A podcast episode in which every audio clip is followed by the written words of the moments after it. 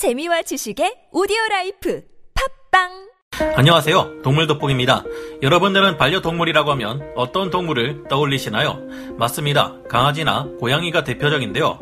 그런데 요즘은 강아지나 고양이가 아니라 다른 이색 애완동물을 키우시는 분들도 많이 생겨나고 있는 추세입니다. 얼마 전 제가 동네에서 족제비와 비슷한 동물을 만났는데 이와 비슷한 페럿이 요즘 인기를 끌고 있습니다. 그런데 귀여운 외모와 달리 페럿은 지독한 냄새를 풍긴다고 하는데 이를 해결할 방법은 없을까요? 라쿤은 너구리를 쏙 빼닮았지만 전혀 다른 동물이라는 것 알고 계셨나요? 신기하게도 이들은 우리처럼 먹을 것을 주면 물에 씻어 먹는 습관이 있다는데 왜일까요? 크기는 훨씬 작지만 주머니 안에서 새끼를 키우는 날아다니는 캥거루가 있다는데 이 동물의 정체는 무엇일까요? 고슴도치는 누구보다 자기 관리에 철저한 동물이며 가시를 다듬지 못하면 죽어버린다고 하는데 왜 그럴까요? 오늘은 귀여우면서도 독특하고 매력 넘치는 이색 애완동물들을 만나보고 그들을 키울 때의 문제점과 해결책을 파악하며 그들을 이해해보려 합니다. 전문가는 아니지만 해당 분야의 정보를 조사 정리했습니다. 본의 아니게 틀린 부분이 있을 수 있다는 점 양해해 주시면 감사하겠습니다. 페럿은 족제비과에서 야생종인 긴 털족제비 아종으로 유일하게 가축화된 동물입니다. 예전에는 토끼를 사냥할 때 쓰이기도 했는데요. 평상시에 소리를 잘 내지 않고 귀여운 외모를 가지고 있어 요즘은 반려동물로 키우는 사람들이 많아졌습니다. 페럿은 주로 야행성인데 낮 시간에 집이 시끄럽고 사람의 활동이 많을 경우 주행성화되기도 합니다. 이들은 하루에 20시간을 자고 4시간 정도만 활동하기 때문에 활동하는 시간대는 매우 적극적이고 활발하게 돌아다닌다고 합니다. 다양한 모색과 귀여운 외모 덕에 사람들 사이에서 매우 인기 있는 편입니다. 페럿은 위기에 처하면 죽은 척을 하는 습성이 있는데 사고를 쳐서 주인에게 혼나는 중에 죽은 척을 하여 귀여운 외모로 애교를 부리는 등 위급 상황을 모면하는 영리한 모습도 보여준다고 하는데요. 이들은 강아지로 비유하자면 말을 영 듣지 않는 짖땡견에 버금가는 말썽꾸러기이기도 합니다. 또한 굉장히 영리하고 영악한 동물이기도 한데요. 사례를 하나 들자면 예전 동물 관련 TV에서 페럿과 강아지를 같이 키우는 집안이 소개되었는데 그때까지 그 강아지가 말썽을 피운다는 제보로 취재를 한 것이었습니다. 그런데 제작진이 카메라를 설치하고 관찰한 결과 큰 반전이 있었는데요. 그것은 집안의 물건들을 죄다 물어뜯고 난장판으로 만든 범인은 강아지가 아니라 다름 아닌 페럿이었다는 것입니다. 잠겨있는 우리의 문을 어떻게 열었는지 밖으로 나와 난장판을 만든 뒤 주인이 올 때쯤 다시 우리 안으로 들어가 문을 잠그고 아무 일도 없었다는 듯 시치미를 뚝 떼고 있었던 것이었습니다. 한마디로 죄 없는 강아지만 페럿을 대신해 혼이 났던 것이었죠. 국내에 들어오는 페럿들은 모두 집에서 기르기 용이하게 하기 위해 중성화 수술을 진행하고 취선을 제거한 개체들이 들어오는데요. 이렇게 하는 이유는 보기보다 페럿들이 냄새가 많이 나는 동물이기 때문입니다. 귀여운 외모와 달리 특유의 냄새가 나며 대소변 냄새도 지독하여 냄새에 민감한 사람들이 키우는데 불편해하는데요. 중성화를 하지 않으면 각종 질병에 많이 걸리기 때문에 이런 조치를 취하기도 합니다. 그렇다 보니 국내에선 페럿 교배는 사실상 불가능하다고 합니다. 수명은 대략 5년에서 10년 정도이며 사용 난이도는 꽤 높은 편인데요. 활동량이 엄청난 것도 그중 하나이지만 페럿 또한 육식 짐승이라 곡물이 포함되지 않은 사료 선택부터 페럿 전용 사료를 먹여야 하기 때문입니다. 사람이 걸리는 인플루엔자도 페럿은 걸릴 수 있기 때문에 조심해야 한다고 합니다. 라쿤은 식용목 아메리카 너구리과에 속하는 포유류 동물입니다. 아마 마블의 영화를 보신 분들은 너구리처럼 생긴 캐릭터의 이름이 로켓 라쿤이라 불리는 걸 보셨을 텐데 이 캐릭터가 바로 라쿤을 토대로 만들어진 캐릭터입니다. 흔히 라쿤은 미국 너구리라 불리기도 하는데 라쿤은 너구리와 생김새만 비슷하지 사실은 전혀 관련이 없는 동물입니다.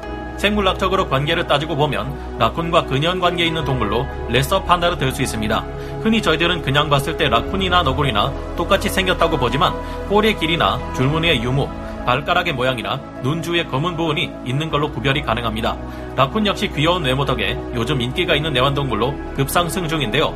신기하게도 이들은 우리 인간처럼 먹을 것을 주면 물에 씻어 먹는 습성을 지니고 있습니다. 왜 이렇게 하는 걸까요? 라쿤은 옛날부터 물속에서 민감한 손가락을 이용하여 먹이를 사냥했던 습성이 있는데요. 조상 대대로 내려온 사냥 본능이 아직 남아있어 인간에게 사육이 되더라도 먹이를 주면 먹기 전에 물에 담그는 행위를 보이는 것이라고 합니다.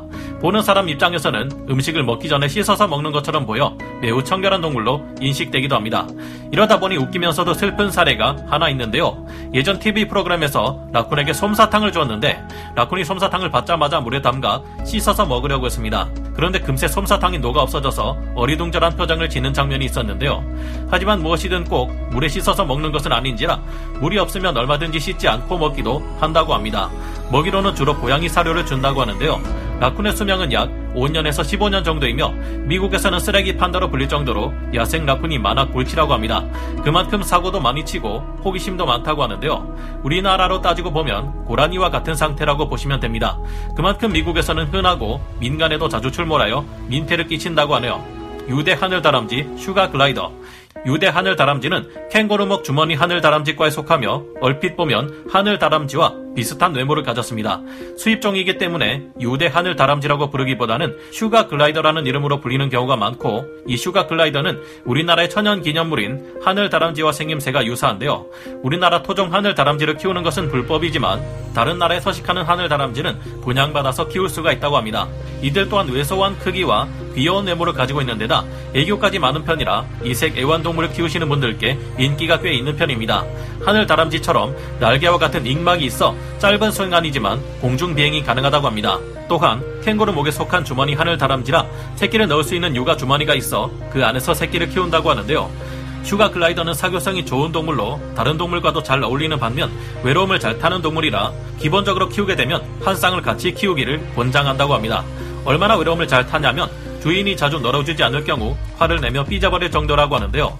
이럴 땐 만지려고 하면 물기도 하고 한밤중에 주인이 자고 있는데도 놀아달라고 앙앙 소리를 내며 울기도 합니다. 제가 봐왔던 바에 의하면 작은 강아지들이 이런 행동을 자주 보이곤 했는데 강아지를 키우시는 분들께는 의외로 익숙할지도 모르겠네요. 이들은 사회적인 동물인데다 야행성이라 대부분 밤에 활동해서 다음날 아침이 되기 전까지 활동합니다.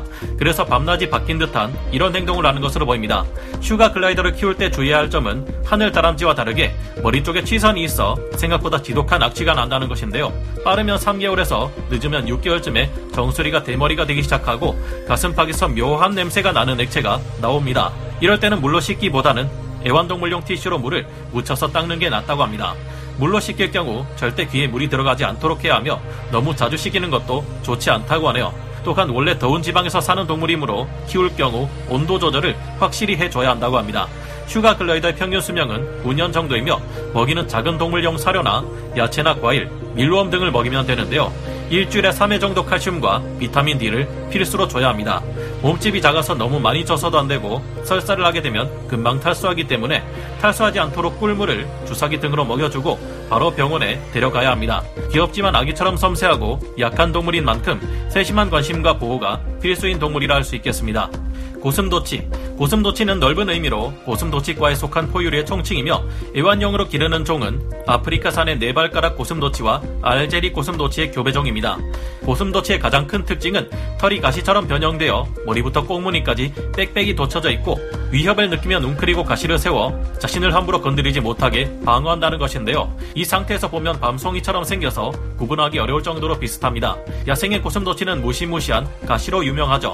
고슴도치는 포식자가 접근할 때 가시만 세운 채 가만히 있는 것이 아니라 의도적으로 근육을 이용해 순간적으로 몸을 부풀립니다.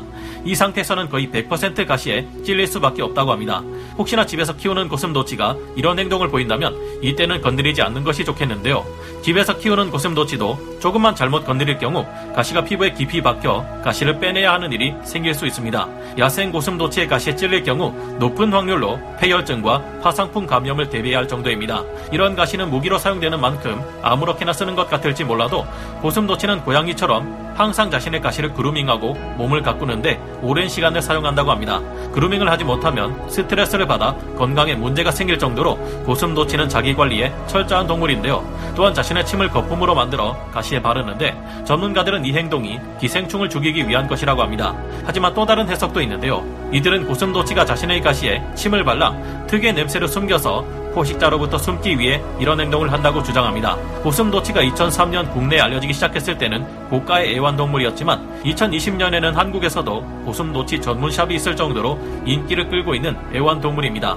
제 사촌동생도 한때 고슴도치를 키웠던 적이 있는데요. 강아지나 고양이를 키우고 싶지만 직장 등으로 떨어져 있는 경우가 많아 부담스러워하는 사람들이나 소음 등 위생 문제로 애완동물을 키우기 꺼려하는 사람들에게는 고슴도치가 딱입니다. 대중화된 현대사회에서 다른 동물들에 비해 조용하다는 것은 큰 장점인데요. 대신 그렇다고 대충 방치해두지 말고 문제가 없는지 세심히 살펴야 한다는 점은 모든 애완동물의 공통점일 겁니다. 고슴도치는 슈가글라이더와 다르게 시선이 없어 냄새로부터 자유롭습니다. 대부분 고슴도치 하면 가시를 제일 먼저 떠올리는 사람들이 많고 가시 때문에 어떻게 키우냐는 반응이 많은데 애완용으로 나온 피그미 고슴도치는 가시가 부드러운 편이며 가시에 결이 있어 머리에서부터 꼬리 쪽으로 쓰다듬어서 만지면 전혀 아프지 않습니다.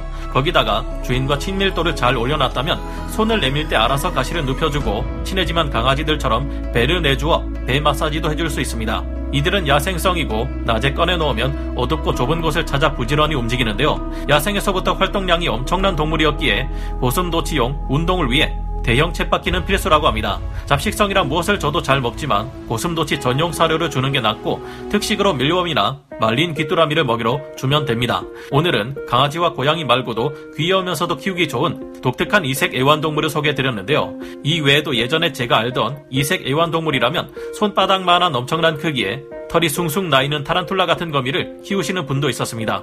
공룡 같은 외모로 일반 도마뱀보다 훨씬 큰 이구아나 같은 도마뱀, 온순한 성격과 부담스럽지 않은 크기에 귀여운 외모를 가진 콘스네이크 같은 애완용 뱀을 키우시는 분도 있었는데요. 이런 흔치 않은 동물들은 일반 분들이 보면 놀라 까무러치게 만들기도 하지만 포악한 야생의 사자들도 자신의 가족을 해치는 경우는 잘 없습니다. 특수한 경우를 제외하면 말이죠. 동물들 중에는 정말 위험해서 함께 생활할 수 없는 녀석들도 존재하기 마련이지만 다소 무서운 동물들도 그들을 이해하기 위해 노력하고 그들이 우리를 가족으로 받아들일 경우 우리에게 언제나 부드럽고 친근감 넘치는 태도를 보여줄 거라 생각합니다. 자신을 쓰다듬는 주인이 다치지 않도록 가시를 눕혀주는 고슴도치처럼 말이죠. 어떤 애완동물이든 주인의 관심으로부터 멀어져서 좋아할 동물은 없을 테니 모든 애완동물이 따뜻한 보살핌을 받고 잘 살아갔으면 좋겠다는 생각이 드네요. 오늘 동물돋보기 여기서 마치고요. 다음 시간에 찾아뵙겠습니다. 감사합니다. 영상을 재밌게 보셨다면 구독, 좋아요, 알림 설정 부탁드리겠습니다.